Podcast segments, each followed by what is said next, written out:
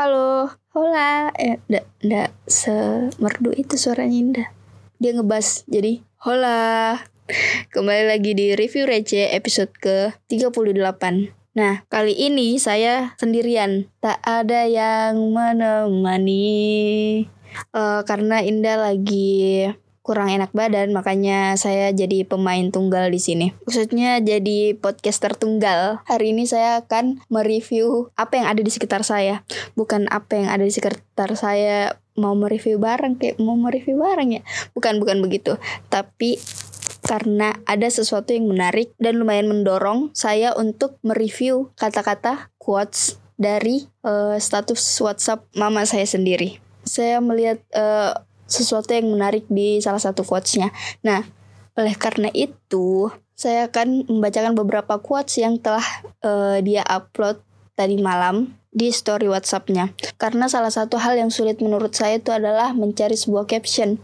Kenapa? Karena kadang-kadang kalau mau upload video, upload foto, kekurangan bahan uh, caption dan akhirnya menulis sembarangan. Itu adalah uh, kebiasaan saya saat mengupload foto di Instagram. Nah, kalau misalnya kalian lihat Instagram et kurnetikarimola, itu kebanyakan quotes-nya random alias sekata dua kata, sepatah dua kata. Terus um, palingan kalau misalnya ada yang panjang-panjang berarti itu adalah kisah hidup yang sangat berarti ya. Oke, jadi yang pertama untuk untuk uh, quotes dari Bunda saya tercinta. Yang pertama adalah, jika Anda terpuruk, siapa yang bantu dan siapa yang banting Anda? Catat baik-baik karena jangan sampai kebalik membalasnya.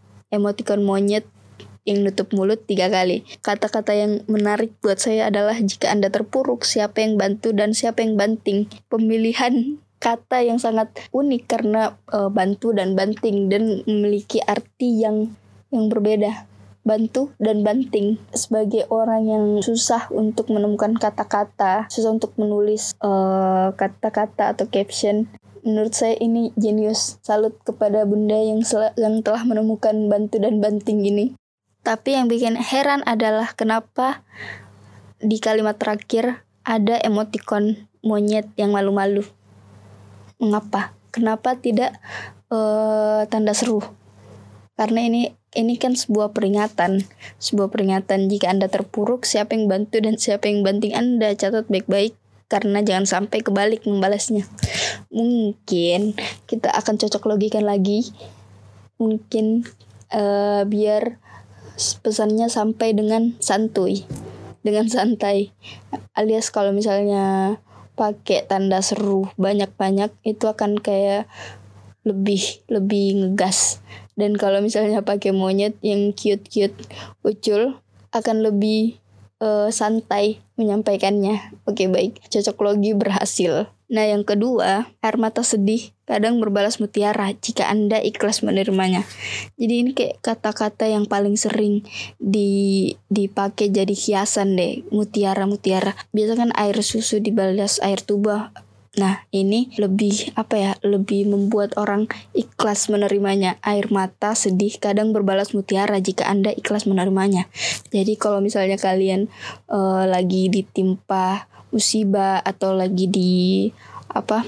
di lagi sakit hati sama orang, sama sesuatu. Nah, kalau kalian menerima dengan ikhlas, mungkin saja dibalas oleh mutiara kalau kalian ikhlas. Dan ikhlas itu uh, cuma dirasakan di dalam hati. Karena kadang walaupun di mulut kalian uh, ikhlas ma, ikhlas ma, ikhlas ma, tapi hati kalian itu tidak bisa bohong, guys. Pasti karena saya sering kalau kayak misalnya ada yang tidak mengenakan hati, pasti kayak ya udah sih, ya udah sih bodo amat. Nah, ikhlas itu sama kayak bodo amat. Gampang diucapin kayak oh, ya udah sih bodo amat. Tapi ternyata tetap kepikiran juga. Makanya um, menurut saya bodo amat dan ikhlas itu agak uh, agak sama. Karena walaupun uh, diucapin bahwa ikhlas-ikhlas, tapi memang di dalam hatinya belum ikhlas ya. Mau diapa?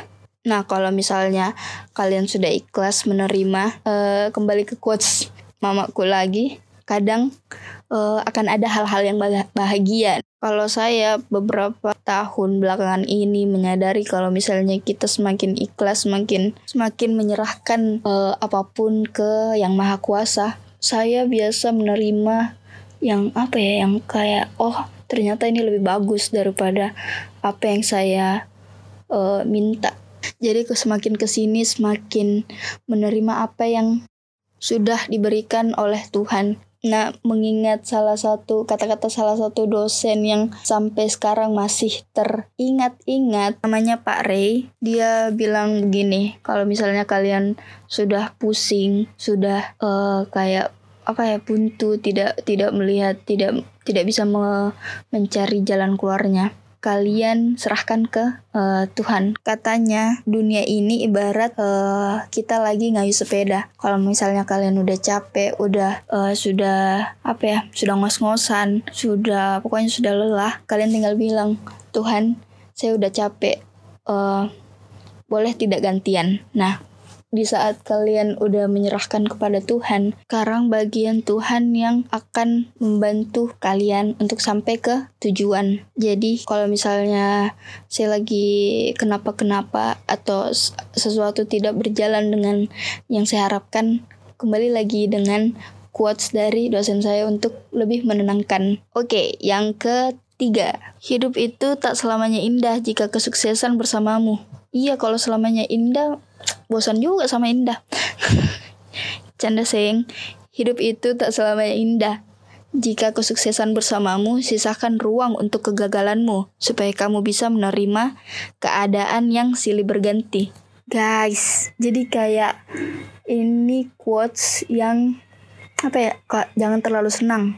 Kalau misalnya ada apa-apa, jangan terlalu senang. Karena kalau misalnya Uh, terjadi sesuatu yang membuat kalian sedih atau uh, kecewa, kalian masih bisa menghandle itu. Sama kata-kata yang nyuruh buat jangan terlalu senang, karena kalau misalnya uh, senang nanti katanya uh, sebentar lagi nangis. Menurut saya sama, menurut saya nggak tahu, menurut uh, ibunda saya yang menulis ini. Ini mamaku yang uh, apa ya, selalu kasih motivasi, tetapi anaknya kenapa sering kurang motivasi ya? Kayaknya mulai hari ini saya akan rajin membuka status uh, i- status WhatsApp ibunda saya.